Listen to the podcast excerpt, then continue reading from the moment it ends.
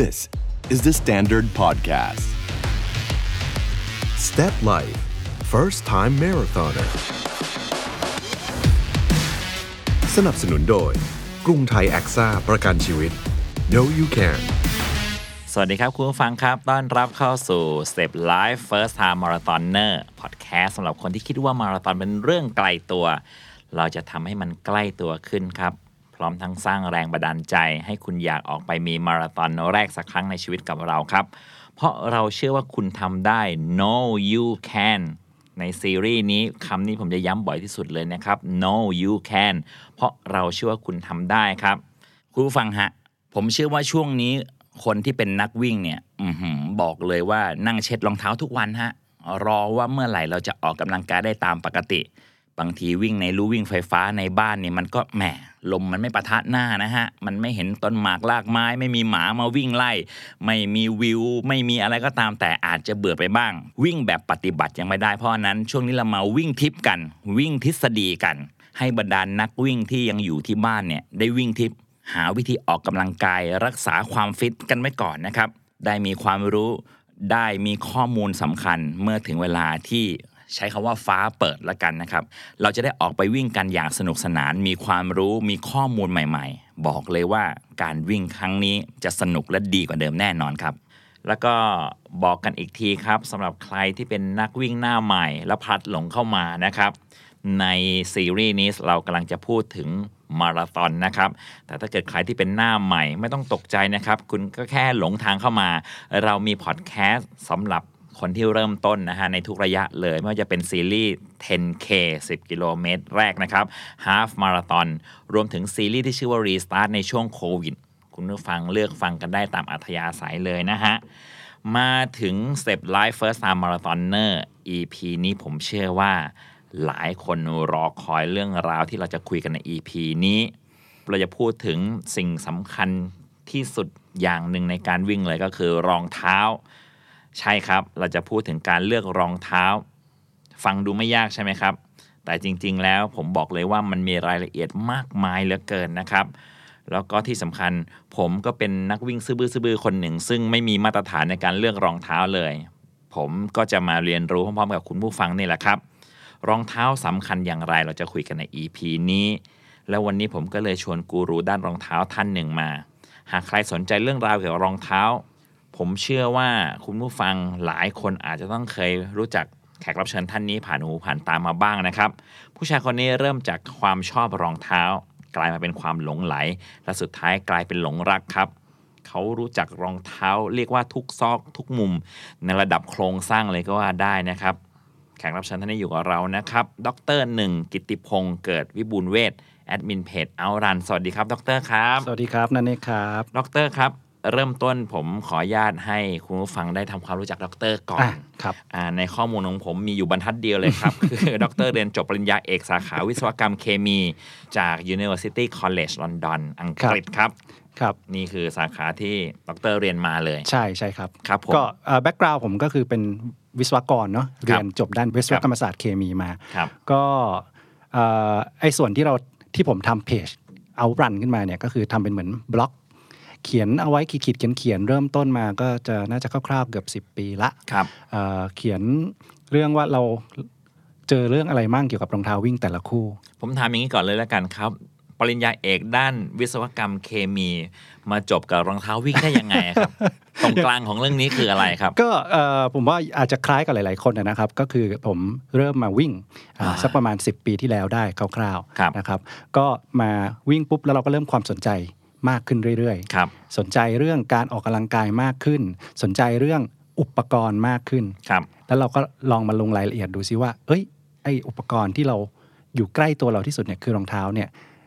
มันมีส่วนเหมือนส่วนต่างกันในแต่ละคู่ยังไงบ้าง ครับอ่าอย่างที่บอกคุณผู้ฟังครับ ใน EP นี้เราจะทำความรู้จักรองเท้าวิ่งกันแบบละเอียดยิบ ในระดับโครงสร้างและการผลิตเลย สิ่งที่เรียกว่ารองเท้าวิ่งวิวัฒนาการมัน มันเริ่มต้นมาจากไหนยังไง history ของเขา โอ้ คื ย อยังไงครับ จริง ๆ รองเท้าวิ่งมีมานานมาก ๆ แล้วตั้งแต่เอ่อผมว่าเป็นหลักร้อยปีขึ้นไปเนาะ ครับ เอ่อสมัยก่อนเนี่ยเขาก็จะใช้รองเท้าวิ่งที่เป็นพื้นแบบบางๆเอ่อเป็นหนังมั่ง เป็นเอ่อ เอายุคปัจจุบันที่ใกล้ตัวแล้วก็คนรู้สึกคุ้นเคยกันดีกว่า ครับ ก็คือพื้นมันจะเป็นโฟมละ ครับ พอเป็นโฟมเนี่ยมันก็จะช่วยรับแรงกระแทกได้ดีขึ้น ลองเทีย ครับ บ กับเอ่อรองเท้าเดินก็ได้ครับ รองเท้าที่เอาไว้ใส่ลำลองเนี่ยส่วนใหญ่จะหนัก ครับ แล้วก็แข็ง ครับ พอการที่เราจะต้องวิ่งเนี่ยวิ่งมันจะต่างจากการเดิน ตรงที่ว่ามันจะเหมือนกับการเล่นกระต่ายไป ครับ ก้าวขาทีละข้างคสรั ลับบ กันไปเรื่อยๆ การรับแรงกระแทกก็เป็นเรื่องสำคัญ ครับ นะครับนี่ก็คือสิ่งที่มันแตกต่างกันระหว่างรองเท้าวิ่งกับรองเท้าเดินทั่ ครั ว บ ๆไป กลับมาที่เพจที่ชื่อว่า Outrun ครับผม ก็คือมีมาประมาณ 10 กว่าปีละ เกือบ 10 ปีคร่าวๆ เกือบสิบปีนะครับ ด้วยความตั้งใจที่อยากจะอธิบายเจาะลึกและให้ความรู้เรื่องรองเท้าวิ่งโดยตรงเลยใช่ไหมฮะ เออผมว่าเรื่องให้ความรู้เนี่ยอาจจะเป็นผลพลอยได้ละกัน ครับ นะครับเอ่อผมขีดเขียนเอาไว้ตอนแรกตั้งใจไว้ว่าขีดเขียนเอาไว้ดูส่วนตัว ครับ ก็ว่าแบบเอ้ย เราเจอจุดข้อสังเกตของรองเท้าการใช้รองเท้ารุ่นนี้เป็น ครับ ยังไงมั่ง แล้วพอเราเริ่มชอบรองเท้ามากเรื่อยๆเราเริ่มต้นวิ่งเราวิ่งแค่รองเท้าคู่เดียว ครับ พอสักพักหนึ่งเอ้ย มันมีคู่นั้น เออใส่กันแล้ว มันรู้สึกรู้สึกต่างกันยังไง ครับ เออมันรู้สึกต่างกันจริงด้วยเว้ยเออแล้วทำไมมันถึงต่างกันมันมีที่มาที่ไปยังไง ครับ จากหนึ่งคู่สองคู่ ผมว่าผมน่าจะเป็นตัวแทนเพื่อนๆหลาย ๆ คนได้ ครับ มันเริ่มงอกครับนะ ครับ รองเท้าจากหนึ่งคู่ ก็เริ่มงอกไปเป็น 8 คู่ของผมตอนนั้น ครับ ผมตั้งเป้าไว้เลยว่าผมจะมีไม่เกิน 8 คู่ ครับ Correct แล้วผมใช้ให้เหตุผลตัวเองว่า เพราะว่าเราอยากลองรองเท้าที่คาแรคเตอร์ต่างกัน ครับ อ่ะรองเท้าคาแรคเตอร์ที่ต่างกันของผมเนี่ยผมวางไว้ 8 อย่าง อย่างแรกคือรองเท้า ใส่ซ้อม ครับ ใส่ซ้อม รองเท้าถัดมาเขาเรียกเอารองเท้าใส่ซิ่ง ผมกำลังจะฟังอยู่ว่าด็อกเตอร์จะหาเหตุผลได้ถึง 8 ข้อได้ยังไง โอเคมา ข้อ 1 ใส่ซ้อม ใส่ซ้อม ครับ ข้อ 2 ใส่ซิ่ง ครับ ข้อ 3 ใส่แข่ง ครับ ข้อ 4 ใส่คูชั่นก็คือซัพพอร์ตเยอะ ครับ ๆ ข้อ 5 รองเท้าที่เป็น stability คือรองเท้าสำหรับคนเท้าล้ม ครั เอา บ ลองไปเราเพิ่งรู้เออเราเท้าล้มหน่อยๆแล้วเนี่ยเออมันจะช่วยหรือเปล่าข้ อ๋อ อห้า ครับ ข้อ 6 รองเท้าที่เป็น zero drop เดี๋ยวขยายความ ครับ ข้อ 7 รองเท้าวิ่งเทรล ครับ ข้อ 8 รองเท้าไฮบริด ครับ ไฮบริดที่เป็นรองเท้ารอยต่อระหว่างวิ่งเทรลก็ได้วิ่งถนนก็ได้ ยอมรับว่านี่เป็นเหตุผล 8 ข้อที่น่าสนใจทุกข้อเลยนะฮ ะ แต่ละข้อมันมันไม่ได้มีความไม่มีเหตุผลเอางี้ละกันฮะ ซึ่งแต่ละข้อ ใช้เป็น ย คำอธิบายได้ ฮ่าฮ่าฮ่า ให้กับตัวเองได้บอกกับแฟนได้ว่าอ๋อทำไมเราต้องมี 8 ข้อ อ อ ย่างเช่นผมผมมีผมมีสเนคเกอร์ของผมเนี่ย ครับ ผมก็จะมีเหตุผลของผมแต่เป็นเหตุผลซื้อบื้อทั้งนั้น อันนี้ขาเยนเวสใส่ อันอันนี้เป็นจอร์แดนรุ่นแข่งปีนี้ อันนี้แมทกับเสื้อผ้านี่คือเป็นเหตุผลซื้อบื้อในเชิงแฟชั่นทั้งนั้นเลย แต่ว่าฟังดูเหตุผลที่ดรหนึ่งบอกเนี่ยมันดูมีความจำเพาะเจาะจง ใช่ครับ เราไปกันทีละเหตุผล มา เลยดีกว่าครับ มาเหตุผลข้อหนึ่ง ครับ ใส่ซ้อม อืม โอเครองเท้าซ้อม จากที่ดรได้ลองด้วยตัวเอง มันมันต้องมีคุณลักษณะอะไรแล้วมันต้องเอื้ออะไรต่อเราครับรองเท้า ใส่ ลักษณะ ซ้อม ของรองเท้าซ้อม ใส่ซ้อมเนี่ยคือรองเท้ากลางๆ คิดอะไรไม่ออกให้เป็นรองเท้ากลางๆ ไว้ก่อน อ่ะแต่บอกคุณผู้ฟังแบบนี้นะครับ แม่ ว่าไม่ได้จบท้ายแล้วคุณจะต้องมี 8 คู่เหมือนดรหนึ่งนะ ฮะ เพราะเขาอยู่ในระดับข้างใครระดับหลงรัก อันนี้เขาอาจจะต้องยกให้เขาจริงๆแต่สุดท้ายเดี๋ยวเราจะมาหาข้อสรุปว่าคุณควรมีกี่คู่กันแน่ มาใส่ซ้อมควรจะเป็น รองเท้ากลางๆ ทุกอย่างกลางหมด เช่น ความนุ่มกลางๆ การรับแรงกระแทกกลางๆ ความทนทานกลาง ครับ ๆอ่าคาแรคเตอร์จะกลางๆ เหมือนรองเท้าคู่แรกรองเท้าคู่แรกเหมือนรถรถคู่เอ่อรถคันแรกของเรา อ๋อ ก็ขนของได้บ้าง ออก ใช่ งานก็ได้บ้าง อ่า เดินทางก็ได้บ้าง แต่ก็ ใช่ ไม่สุดสักทาง ไม่สุดโต่ง กลาง ใช่ ๆอ๋อ โอเค อันนี้เห็นภาพชัดเจน อืม เหตุผลที่ 2 ของรองเท้าคู่ที่ 2 คือ รองเท้าซิ่ง ซิ่งอ่าน่าสนใจรองเท้าซิ่งคืออะไรครับ รองเท้าซิ่งคือคล้าย ๆ กับรองเท้าซ้อม แต่ทำความเร็วได้ด้วย เป็นรองเท้าสำหรับทำความเร็ว ทำความเร็วใช่ อ๋อโอเค มีไว้ทำความเร็ว อ่า ลักษณะของรองเท้าที่เหมาะกับการทำความเร็ว ความพิเศษของเขาคืออะไรครับ มักจะเบาลงอ่า อ่า เบาลงกว่ารองเท้าซ้อม ครับ แลกมากับความที่ทนทานน้อยลง อ่าพอมันเบา มันจึงทนความทนทานมันก็จะตาม ใช่ เพ ใช่ ราะเน้นเบา อืม อ๋อ โอเค ข้อ 3 ครับ ข้อ 3 รองเท้าแข่ง รองเท้าแข็ง แข่ง ลักษณะสำคัญของรองเท้าแข็งเขาต้อง ค เป็นยังไง ล้ายๆ รองเท้าซิ่ง แต่ ครับ สุดโต่งไปเลยครับนะ อืม คือเบาก็เบาสุดโต่งไปเลย ครับ แลกกันกับความทนทานที่แบบแทบจะไม่มีเลย อ๋ออา คือพูดง่ายๆว่า แปลว่าเบาคือเบาไปสุดเลย ใช่ ความ ใช่ครับ ความแข็งแรงของอายุการใช้งานมันก็สั้นไปเลย เอาไว้แข่งเลย อ่ะโอเคเห็นข้อที่สี่ครับรองเท้าชนิดที่สี่ ข้อทีสี่ 4 คือรองเท้ากลุ่มคูชั่น ครับ หรือรองเท้า หนานุ่มสปอร์ตเยอะ ประโยชน์ของเขาคืออะไรครับ ๆ ประโยชน์คือรับแรงกระแทกได้มากที่สุด อืม การใช้งานของเขาเหมาะกับอะไรครับ ตรงข้ามกับสายซิ่งและสายแข่งเลยครับนะฮะ คือเราเน้น การ protection หรือว่าการกันแรงกระแทกที่สูงที่สุดเท่าที่จะเป็นไปได้ ครับผม อ่ะ แบบที่ห้าครับ แบบที่ 5สำหรับคนที่บางคนที่ ผมใช้คำว่าเจอปัญหาละกันก็คือ คนที่เท้าล้มเข้าในและมีอาการบาดเจ็บ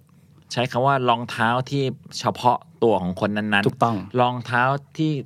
ที่ซัพพอร์ตอืมรองเท้าที่มีเพื่อแก้ไขปัญหาส่วนบุคคลของ ถูก เท้า ต้อง ของคนนั้น ถูกต้องครับ ๆ ครับ ซึ่งกลุ่มเนี้ยหลายคนจะไปรวมกับคำว่าเท้าแบน ครับ ซึ่งเท้าแบนเนี่ยถ้านึกภาพ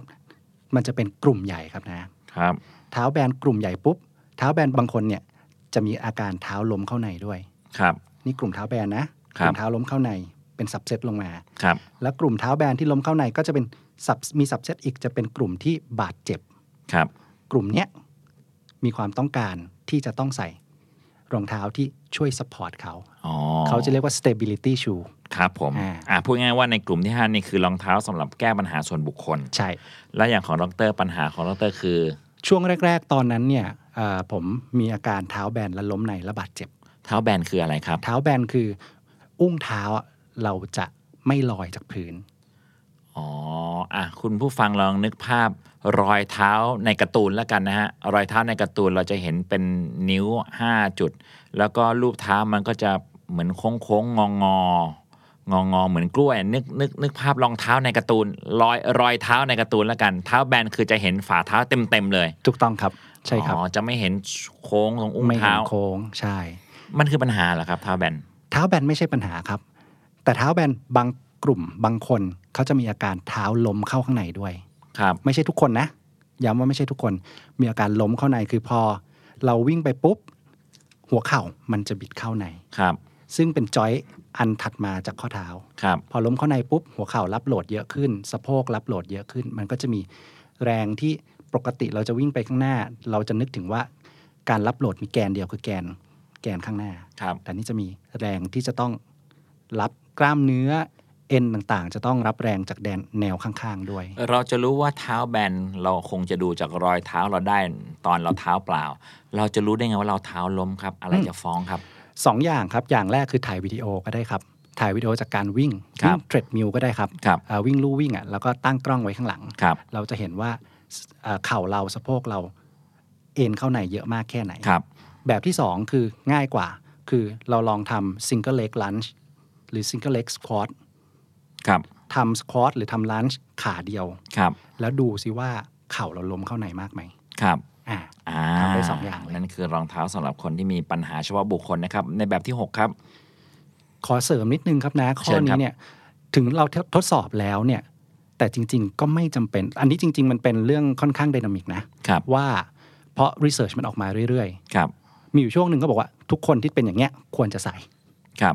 แต่พอรีเสิร์ชออกมาอีกอีกช่วงหนึ่งมันก็จะกลายเป็นว่าไม่จำเป็นต้องใส่ ครับ ใส่เฉพาะคนที่เป็นแบบนี้แล้วเจอปัญหาบาดเจ็บค่อยใส่ ครับ เรื่องหัวข้อเนี้ยเหมือนไก่ไก่แดงเอ่อไข่แดงกับไข่ขาวควรจะกินอะไรกว่า ครับ อ่า ส่วนตัวของผมผมมองว่าถ้าสมมติไม่ได้บาดเจ็บก็ไม่จำเป็น อืม โอเค แบบที่ 6 ครับดอกเตอรครับ แบบที่ 6 เนี่ย อันนี้จะเป็นรองเท้าเฉพาะทางละ ครับ คือรองเท้ากลุ่มที่เป็น zero drop ครับผม กับ low stack height ครับผม อันนี้กลุ่มแบบสาย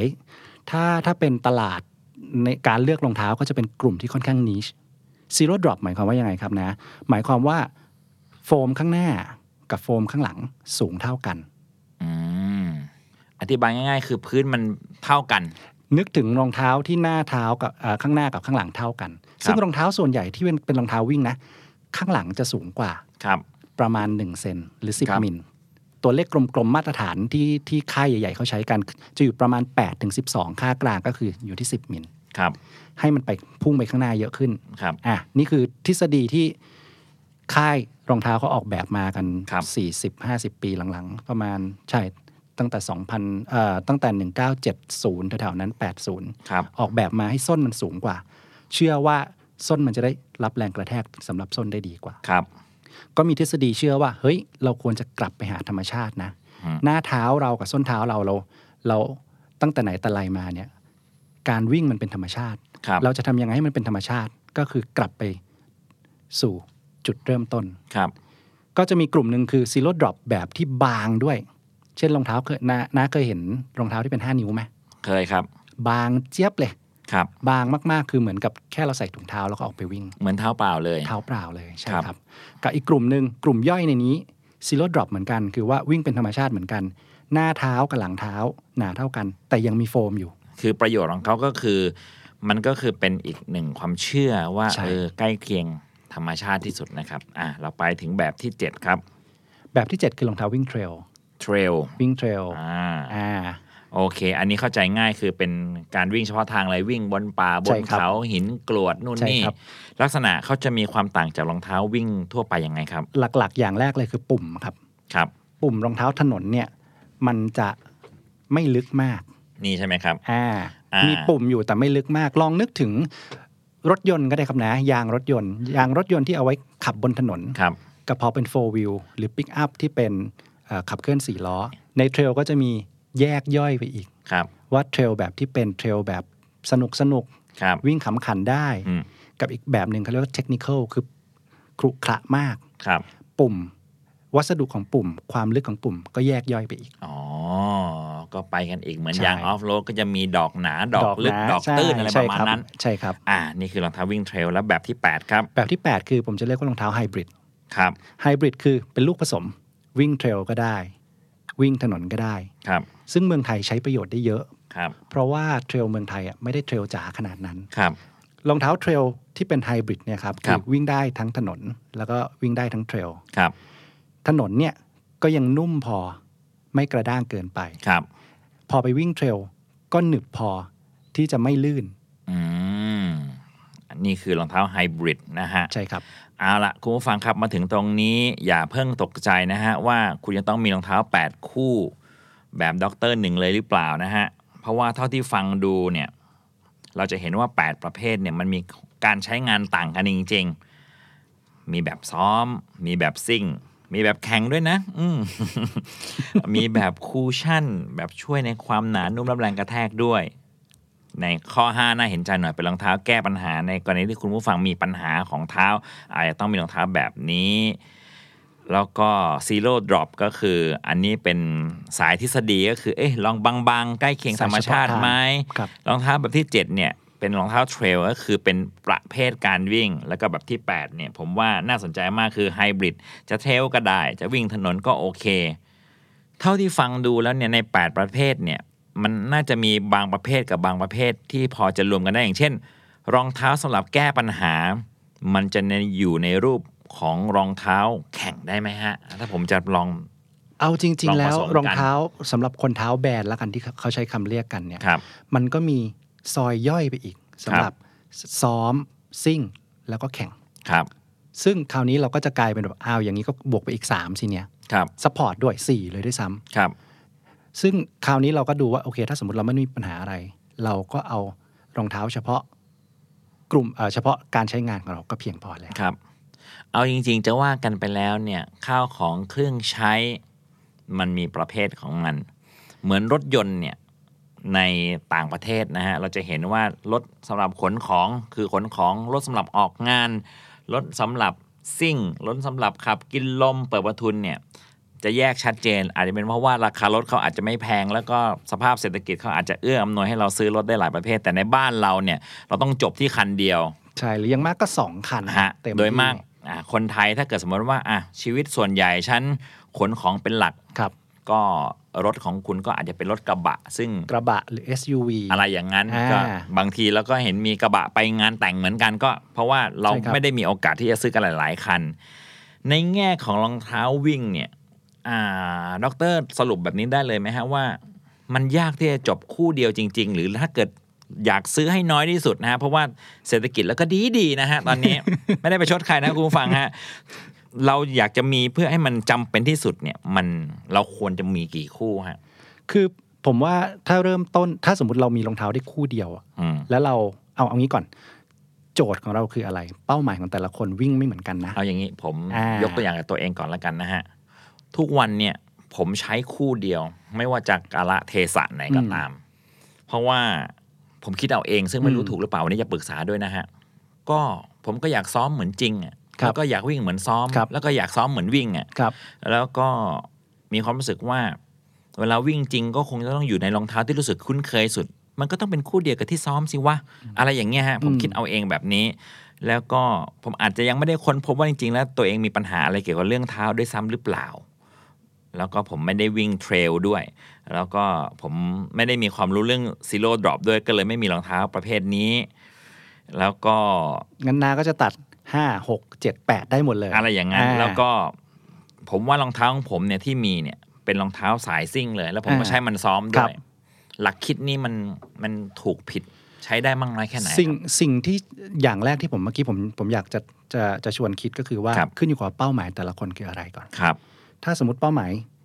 ของนันเน็กคือ ครับ อยากให้ซิ่งที่สุดเท่าที่จะเป็นไปได้ ครับ อันนี้คือเป้าหมายหนึ่ง ครับ กับคนอีกกลุ่มหนึ่งเขาวิ่งเพื่อออกกำลังกาย ครับ ถึงเป็นมาราธอนแต่ก็เป็นการออกกำลังกายเพื่อได้สุขภาพ ครับ ไม่ได้แบบสุดโต่งขนาดว่าเราต้องเร็วที่สุดเท่าที่จะเป็นไปได้ ครับ อันเนี้ยก็จะอยากชวนให้ตั้งเป้าให้ชัดก่อน ว่าเป้าของเราคืออะไร อืม แล้วเรา มันจะไปบ่งชี้ว่าเราควรจะเลือกแบบไหน เพื่อให้คุณผู้ฟังตัดสินใจได้ง่ายขึ้นดอกเตอร์ครับอ่ายังไงลอง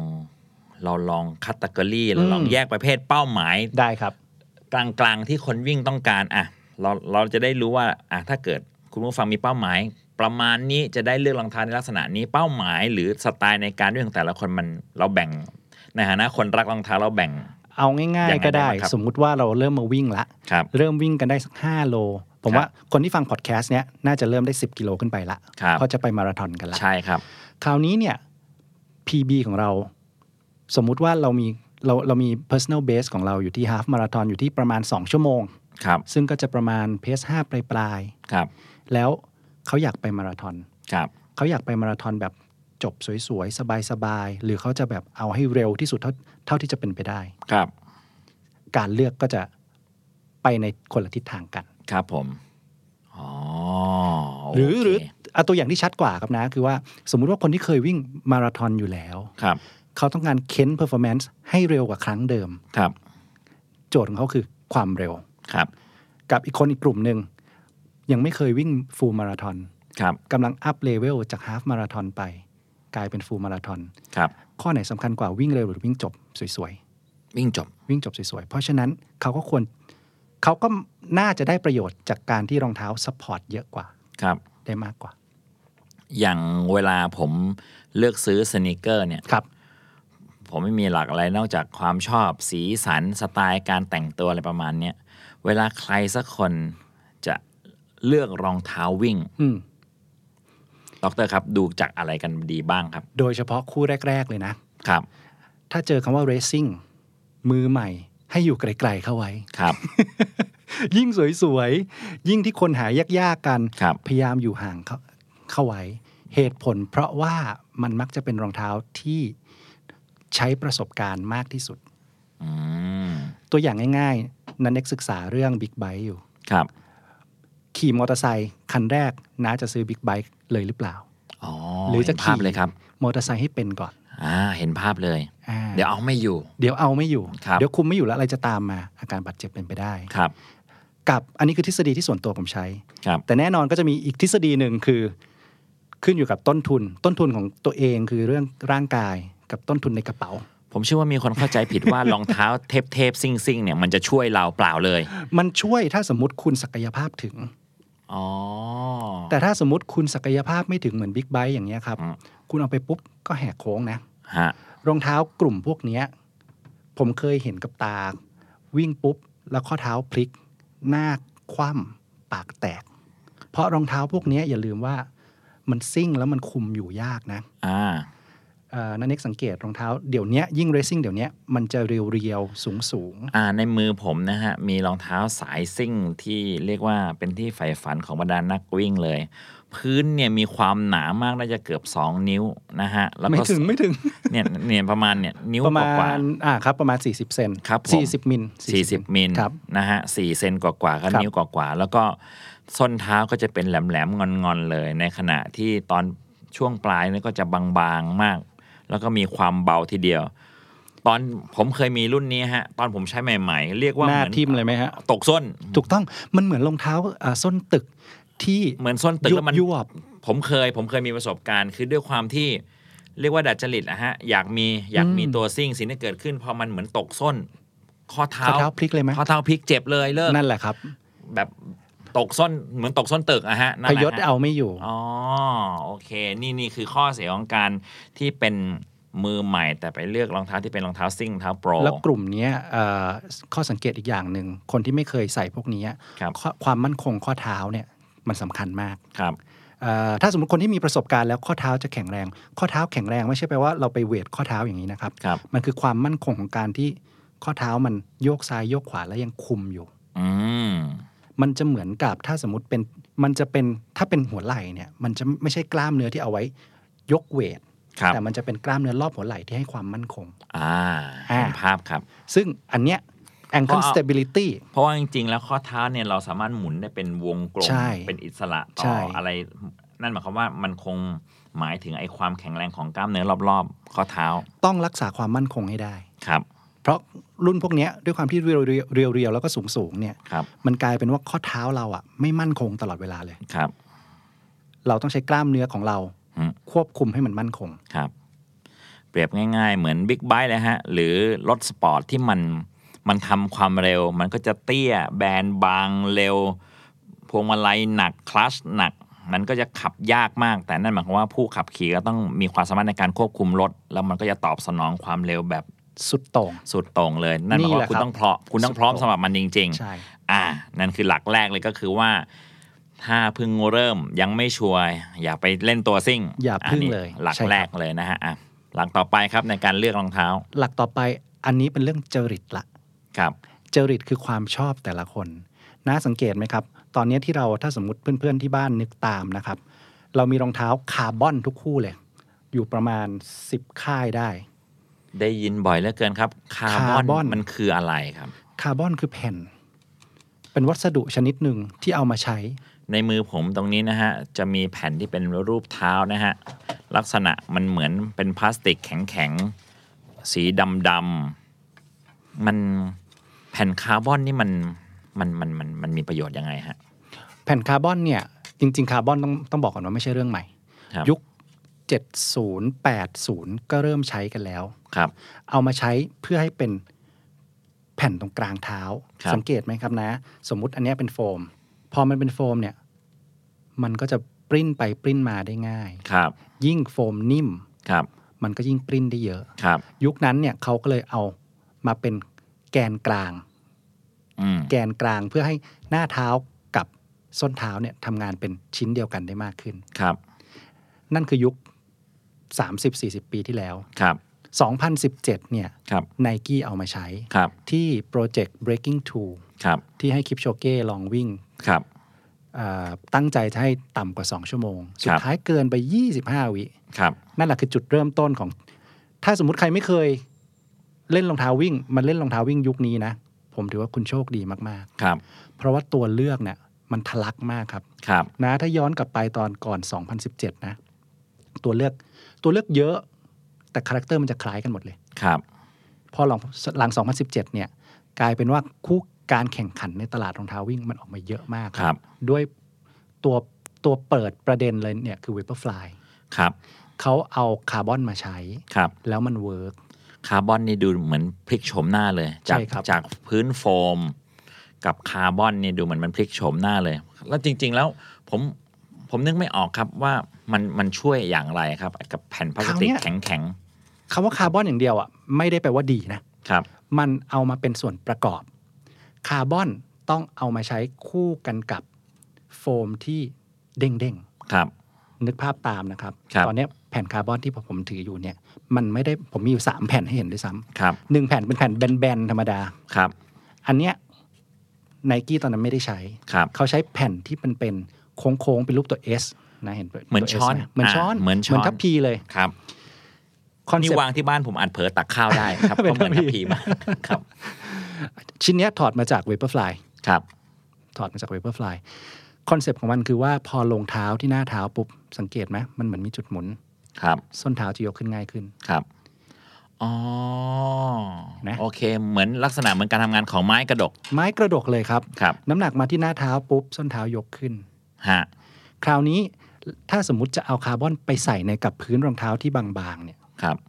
ผลปรากฏว่ามันจะทำให้ยิ่งเฟิร์ม ครับ เหมือนกับกินแซนด์วิช แล้วถ้าไม่มีหนมถ้าเป็นขนมปังอย่างเดียว กับมีแฮมอยู่ตรงกลาง กัดเข้าไป อันที่มันมีแฮมมันก็จะรู้สึกว่ากระด้างกว่า ครับอ๋อ แต่นี่เราไม่ได้แทรกด้วยแฮมเราแทรกด้วยแผ่นคาร์บอนคซึ่รั ง บ ฟังเสียงนะฮะเพื่อน ครับ ๆมันคือมีความแข็งของมันอยู่ ถ้าสมมุติพื้นโฟมบางเกินไป มันก็จะกระด้าง อย่างที่สองไอ้เรื่องที่บอกว่ามันเป็นรูป S curve หรือรูปรูปช้อนเนี่ยส้นเท้ามันจะสูงกว่าหน้าเท้าเยอะ แปลว่า โฟมต้องหนา โฟมต้องหนา ถ้าใช้โฟมสมัยก่อนหนัก อืม มันก็เลยต้องรอเทคโนโลยีอีกอันหนึ่งคือเทคโนโลยีเรื่องโฟมที่เบา คือพูดง่ายๆว่า 2 เทคโนโลยีมันพัฒนาจนมันมาเจอกัน แล้วมันก็ ใช่ เสริมกัน และแถมด้วยข้อ 3 ครับนะ ถ้ามันแค่เบาอย่างเดียวเนี่ย มันยังไม่สุด ครับ กลายเป็นว่าเขาเอาใช้ใช้อีกประโยชน์หนึ่งของโฟมตัวนี้คือมันเด้งด้วย ครับ เพราะฉะนั้นคำว่าคาร์บอนไม่ได้เด้ง มันเด้งจากโฟม อ่า แล้วใช้โครงสร้างของคาร์บอนในการ งัดเหมือนไม้กระดก ดีด บางคนก็เลยใช้คำว่าคู่ไหนเด้ง คู่ไหนดีด อ๋อ มันเป็นอย่างนี้ เห็นภาพมากขึ้นแล้วครับคุณผู้ฟัง เพราะว่า โดยวัสดุโดยเจตนาในการออกแบบ โดยการนำเทคโนโลยีเข้ามาใส่เนี่ย มันก็คือเพื่อเป็นจุดประสงค์ของการทำให้การเล่นกีฬามันดีขึ้น กลับมาเกี่ยวกับเรื่องการเลือก อันดับแรกก็คือว่า ถ้ายังไม่ชำนาญมากตัวซิ่งตัวเร็วตัวอะไรให้ห่าง ห่างไว้ก่อนครับ ข้อที่สองครับ วิธีการเลือกรองเท้าครับ ข้อที่ 2 สังเกตว่ารองเท้าจริตของการออกแบบ อ่า แต่ เมื่ ละ อกี้ดรพูดถึง ใช่ จริตครับผม จริตการออกแบบรองเท้าของแต่ละยี่ห้อไม่เหมือนกัน อืม อ่ะเมื่อกี้เราไม่ได้พูดถึงอยู่อยู่ยี่ห้อหนึ่งคือโฮก้า ห้าหกเก้า โฮก้าเนี่ยมันจะมีความโค้งของพื้นเยอะ ครับ คนที่ซึ่งซึ่งจริง ๆ เป็นเทรนด์ใหม่นะโฮก้าเป็นแบรนด์ใหม่มีได้มาแค่ 10 กว่าปีเอง ครับ เอ่อแต่เป็นเทรนด์ที่ได้ได้ได้การตอบรับ ครับ เยอะมากในรอบประมาณ 5 ปีที่ผ่านมา ครับ คอนเซปต์หลัก ๆ ของเขาคือว่าพื้นต้องโค้งเยอะ อืม ๆ พอโค้งเยอะๆปุ๊บเนี่ยเดี๋ยวนี้จะมีศัพท์คำว่ากริ้งเท้า อืม จะลงส้นเท้าลงหน้าเท้าลงกลางเท้า เดี๋ยวมันกริ้งไปเอง อืม มันจะส่งไปเอง ครับ แล้วมันจะมีคำอีกคำหนึ่งที่ตามมาคือ วิ่งแล้วมันไหลดี ครับ คือมันไปเรื่อย อืม ๆเรื่อยๆเรื่อยๆอันเนี้ยก็คือจริตของใครชอบโฮก้าก็จะชอบแนวนี้ ครับ อ่า อ่า เลือกตามจริตการวิ่ง เพราะว่าแต่ละยี่ห้อก็จะตอบสนองจริตที่ต่างกัน โอเค นี่คืออยู่ในหมวดของจริต จริต ครับ ข้อที่สามครับในการเลือกรองเท้าครับ การใช้งานก็คือ อืม การใช้ อั งาน นี้ชั น ด ว่าคุ เจ ณ น ใช้แบบไหนอ่ะ ประเภทการวิ่ง คุณคุณวิ่งแบบคุณวิ่งทุกวันวันละ 20 กิโล ครับ แล้วคุณไปใช้รองเท้าเรซิ่ง ครับ มันก็เสื่อมเร็วเสียเร็ว ครั ก็ บ ควรจะลดมาใช้เป็นรองเท้าที่ความทนทานสูง ครับ ครับ ดรครับ รองเท้าถ้าเป็นรองเท้าคัตชูหนัง อืมอืม สนีกเกอร์เนี่ย โอเค พอเราชอบรูปร่างหน้าตา เราโอเคกับราคาและสีสัน สุดท้ายก็เราจ่ายเงิน แล้วก็แค่เสียบ แล้วก็ลองเดิน 2 3 9 วันไม่กัด ว่าส้นไม่กระดก แล้วก็จบซื้อกลับบ้าน แต่รองเท้าวิ่งเนี่ย คือเราคงจะต้องอยู่กับมัน อืม 5 กิโล 10 กิโล 21 กิโล หรือกระทั่งมาราธอน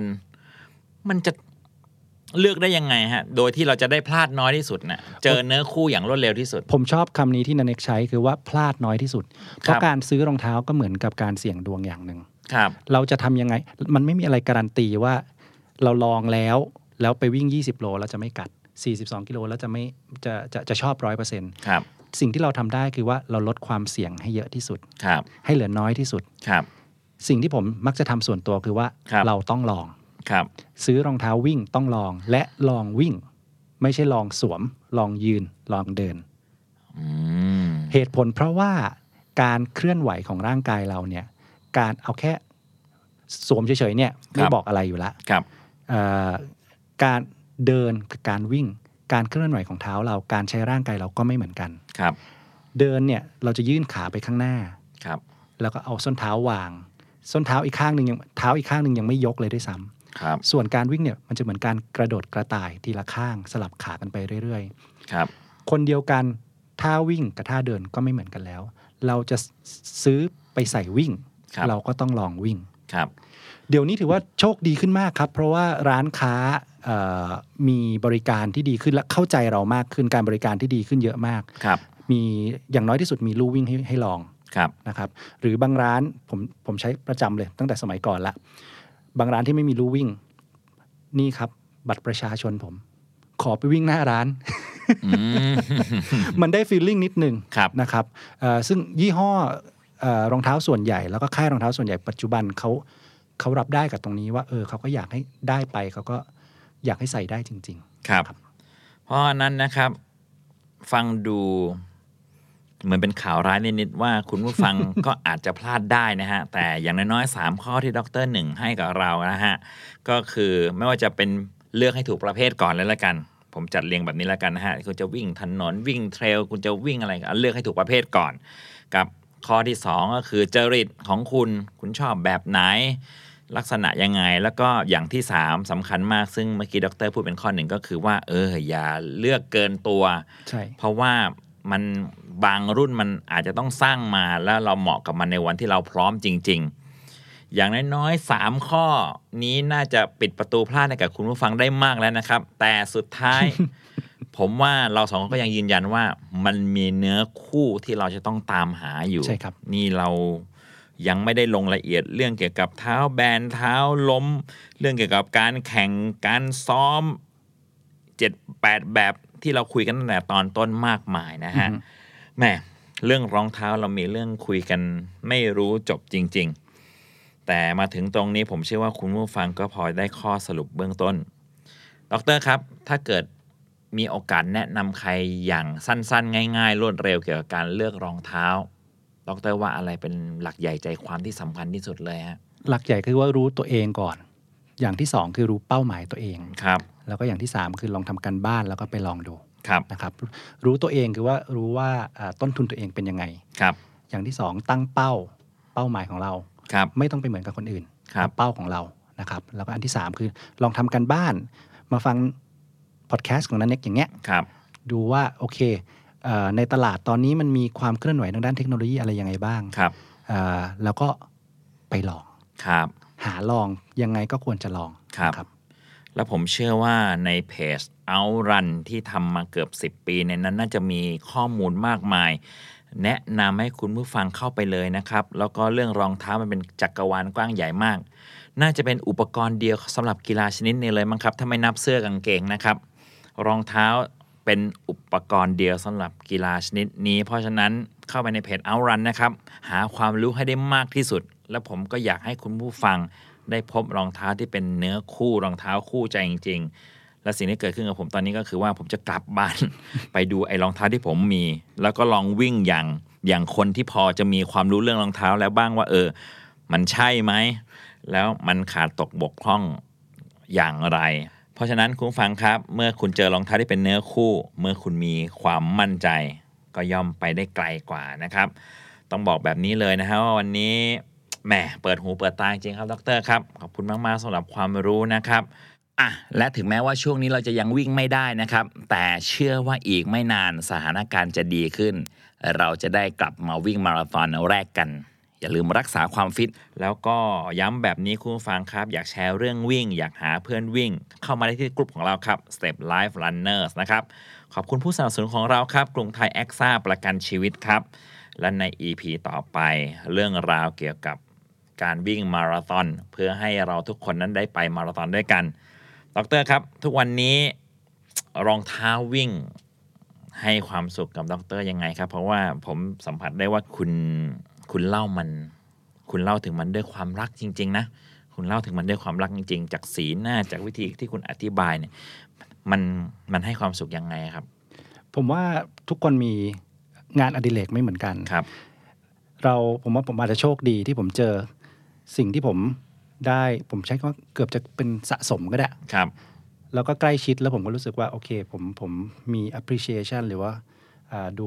รายละเอียดความแตกต่างของ รองเท้าแต่ละคู่ ครับผม เป็นเป็นเป็นเป็นเรื่องที่อาจจะเป็นเพราะว่าแบ็กกราวด์เอนจิเนียริงของผมเนอะผม ครั ก็ บ มีข้อสงสัยตั้งคำถามไปเรื่อย ครับๆว่า เทคโนโลยีมันมาขึ้นเรื่อย ๆ เนี่ย ฮะ มัน ก็ มันดีขึ้นไหม มันส่งผลให้ดีขึ้นในแง่ไหนบ้าง และใครบ้างที่จะเหมาะกับเทคโนโลยีที่มันมามาขึ้นใหม่ใหม่เรื่อย ก็ต้องใช้คำว่าโชคดีของสายวิ่งนะครับ ที่เรามีด็อกเตอร์ปริญญาเอก สาขาวิศวกรรมเคมี แต่สนใจเรื่องรองเท้าทำให้เราเข้าใจเรื่องรองเท้าได้อย่างลึกซึ้งกว่าที่เราเคยรู้จักจริงๆครับ วันนี้ขอบคุณดรหนึ่งดรกิตติพงศ์เกิดวิบูลย์เวทครับแอดมินเพจเอารันขอบคุณมากครับ ๆ ครับ ครับ แล้วเจอกันใน EP หน้านะครับ ผมนันเกศเสพสวัสดิ์ปานและกวงศ์อนิตยา สวัสดีคุณผู้ฟังครับ สวัสดีครับ Step Life First Time Marathoner สนับสนุนโดยกรุงไทยแอคซ่าประกันชีวิต เคียงข้างทุกความเชื่อมั่น ดูแลกันตลอดไป No you can The Standard Podcast. Eye opening for your ears.